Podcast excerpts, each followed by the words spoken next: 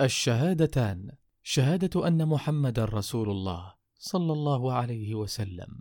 نستكمل حديثنا عن الركن الأول من أركان الإسلام وقد توقفنا عند شهادة أن محمد رسول الله صلى الله عليه وسلم.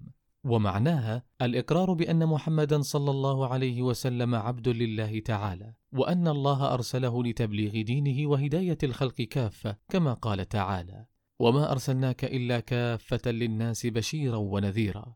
وقال تعالى وما أرسلناك إلا رحمة للعالمين. ويقتضي ذلك تصديقه صلى الله عليه وسلم بما أخبر وطاعته فيما أمر واجتناب ما نهى عنه والا يعبد الله إلا بما شرع. قال تعالى والذي جاء بالصدق وصدق به أولئك هم المتقون.